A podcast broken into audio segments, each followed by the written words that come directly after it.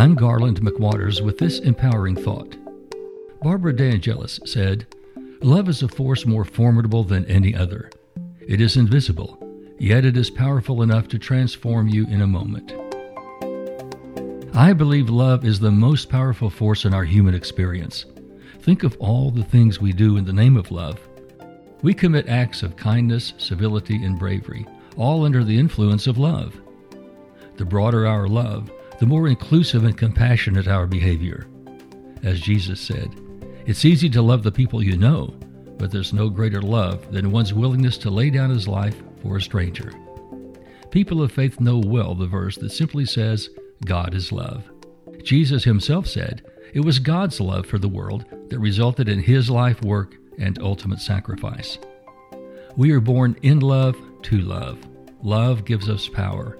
If we give in to fear, we will live in fear, and fear robs our soul of anything divine. One of the tenets of my work is that we should trust the forces at work to affect our lives. These forces are consistent and apply to all.